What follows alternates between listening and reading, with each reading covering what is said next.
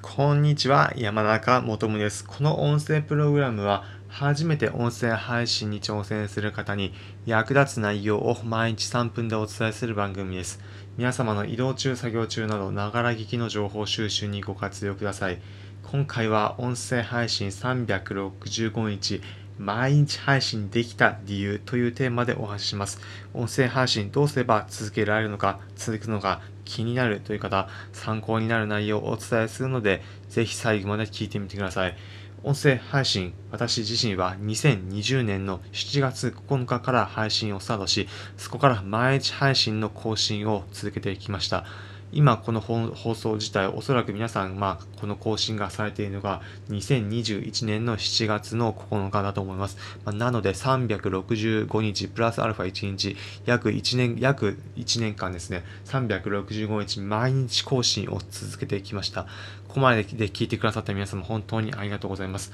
これなんで継続できるのか、ポイントは一つです。それは何かというと習慣化することです。これができたからこそ365日の音声配信も音声配信できてきました。習慣化どういったことなのか、ん？と思った方、具体的に紹介します。どういったことなのかというと、毎日この時に取るというふうに習慣化することです。私自身の場合は基本的に毎朝朝起きた、起きて仕事の前に行くタイミングで音声配信を収録しています。そのタイミングで収録することによって自分の中で考え方をまとめるだったり頭をクリアにするということもできて一石二鳥になるからです。朝自分が仕事に入る前に仕事モードにきちっと入りたい、そのスイッチを入れるような意味を持ってやっています。まあ、なので日常的に仕事に入るまでのモードを作るという時にに合わせて、えーえー、音声配信もやっている、そんなようなイメージです。まあ、なので、自分の中で負担にならず習慣ができているということです。なので、ポイントとしては自分の中で習慣化するときに負担にならない、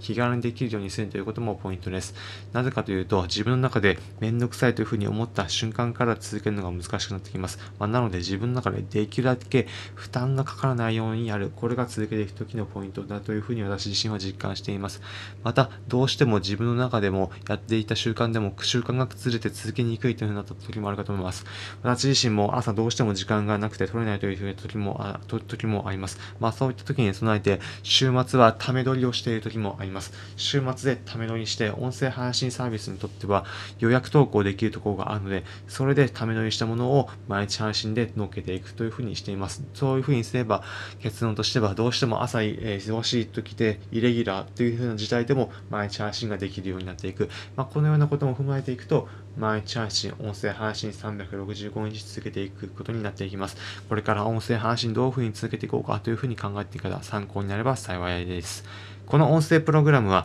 初めて音声配信に挑戦する方に役立つ内容を毎日3分でお伝えする番組です。皆様の移動中、作業中など、ながら聞きの情報収集にご活用ください。コメントもお待ちしております。今回の放送を聞いて、自分も音声配信頑張って続けようと思いましたというようなコメントをお気軽にいただければ幸いです。今回の放送をお聞きいただきありがとうございました。最後にちなみにまとめますと、音声配信365日できた理由、ポイントとしては習慣化です。それも自分が負担にならないで自然とできるようになる習慣化。これができれば皆様は音声配信365日続けられること間違いなしです。今回の放送をお聞きいただき参考になったという方は、ぜひいいねの高評価、またこの音声プログラムのフォローのボタンをポチッといただき、押していただければ幸いです。それでは今回お聞きいただきありがとうございました。皆様良い一日お過ごしください。また次回お会いしましょう。それじゃあ。